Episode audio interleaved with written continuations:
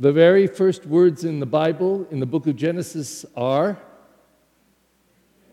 in the beginning. The very first words in the uh, Gospel of John are in the beginning. And in both of these, uh, the word becomes a very important word in those scriptures. Because God just spoke words and things were created. Let there be light, let there be water, let there be animals, let there be man and woman. And miraculously, amazingly, evolutionarily, if that's a word, because it didn't happen, I don't think exactly like those scriptures say, they're trying to capture the mystery and the wonder of the creation of all the universe. I was just watching the news this morning and I saw that they have developed yet another telescope six times bigger than anything that they have now. And there are these um, plates, I don't know, of some kind of material, six deep, that are as big as a tennis court, I think it said, or a basketball court. And it's huge. And it's, it's keeping one side warm and the other side cold. It's just mysteriously wonderful. But they expect to go deeper and deeper yet into the universe, where they say there are already millions of galaxies, and we're in a big one, the Milky Way, and, and yet um, we're, this is minuscule compared to the whole universe. And they say the big belief is that it all came out of the Big Bang, the Big Bang Theory, that the creation was not um, God just spoke a word and poof, there it was.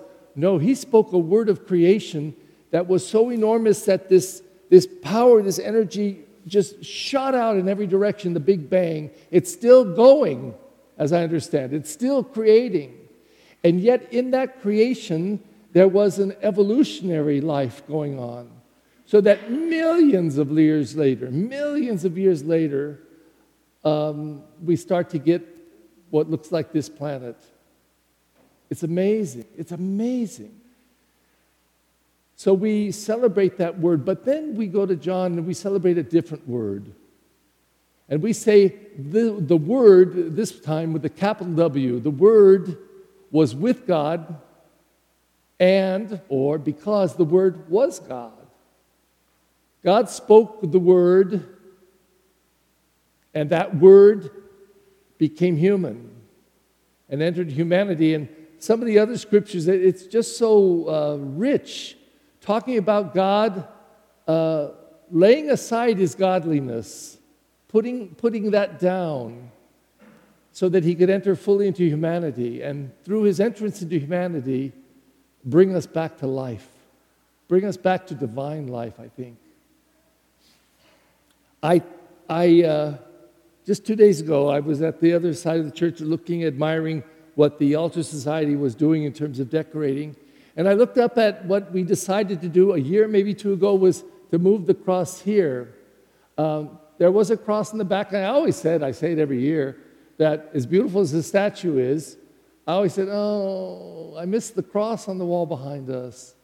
This is what I heard from people, some people who came here for the first time, and they were so grateful that that Jesus was on the wall because they said it was life. It, it was resurrection, it was the fullness of glory. Loved it. And I do too, but I, I just think that the cross is so important. So as I stood at the door, I looked and I said, Oh my God, I know myself and a few others, I think, talked about this. And, and I uh, noticed it again because somebody has to climb up there and change the colors from green to purple to white and eventually back to green again and then to purple. And I'm looking and I said, you know, this is, this is the only church I've ever been in that I could say this had this viewpoint. You look down and you see the cross, Jesus on the cross, and Jesus risen. And you see that through that. So that it makes perfectly logical sense. You see that through that.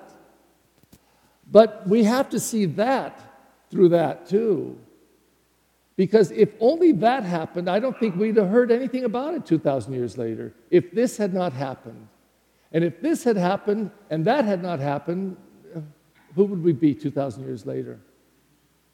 So somehow all of these things are drawn together and they're rich and very powerful. But one could ask the question why? And why in at least two ways. One, you know, there's only two of the four Gospels that talk about the birth of Jesus. It's not John, it's Matthew and Luke. They actually tell the stories of the birth. John skips it completely, and he's the last gospel. Why would he do that? But he paints a much bigger picture this word become flesh. Nobody uses language like that.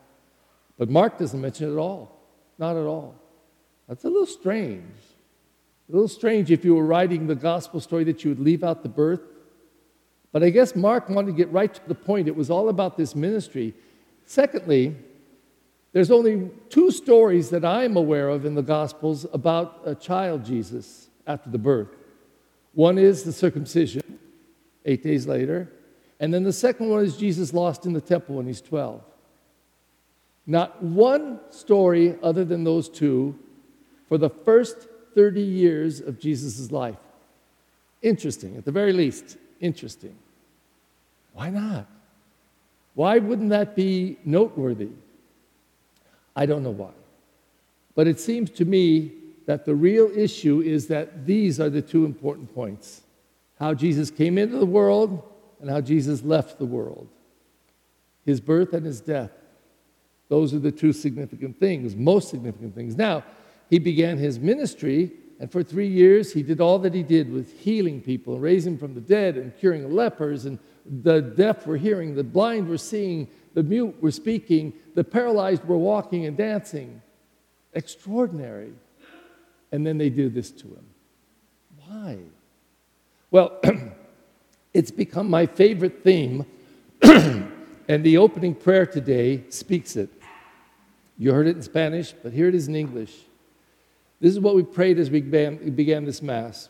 Oh God, we're talking to the Father, oh God, who wonderfully created the dignity of human nature, people, men and women, children, and still more wonderfully restored it, restored it through that cross. Grant, we pray that we may share in the divinity of Christ who humbled himself to share in our humanity. And in these few words, it's capturing the whole mystery of Christmas. The divine became human so that the human could become divine again. Because we lost the divinity. We did. For years, and even now, even redeemed as a people, as a church, as a world, uh, look around, look at the lack of humanity. I, I will say uh, uh, about the only thing I can say about the world celebrating Christmas is that, at least in theory, on this one day, wars will stop for 24 hours. That says something. But the news is, is replete, just replete with ugliness and lack of humanity. But we hold a message, and it is so important for us to understand this, why we celebrate it with such care and with such joy. It's not so much this, although John gives us the powerful meaning of this, and the Word with the capital W, the Word that was with God and the Word that was God, the Word human flesh in this little baby Jesus and was born into this world, born into our lives. And right from here, the light should shoot up to that cross because that's where we got our divinity back. And I think it's not in the theological language that we use always and so flippantly Jesus saved us from our sin, Jesus saved us from death. yeah, I, I, agree. But how? And I think the how is what's so important. After all the rejection and all of the suffering that he suffered on that cross and on his way to that cross for th- uh, the, the, the few days before, where he was arrested and insulted and, and stripped and beaten and spit on and, and, and criticized and, and made fun of, and everything that he ever spoke was rejected. They made him carry the cross. They nailed him to it, lifted him up, and then three hours of his dying, unless he went into some kind of physical shock that he couldn't feel, but I don't think so. Sweating blood, I mean, just atrocious. Not to mention all of the emotional and spiritual and social rejection that he suffered. Add that. And for this moment, I, I think it's the most divine moment of Jesus' 33 years on this planet.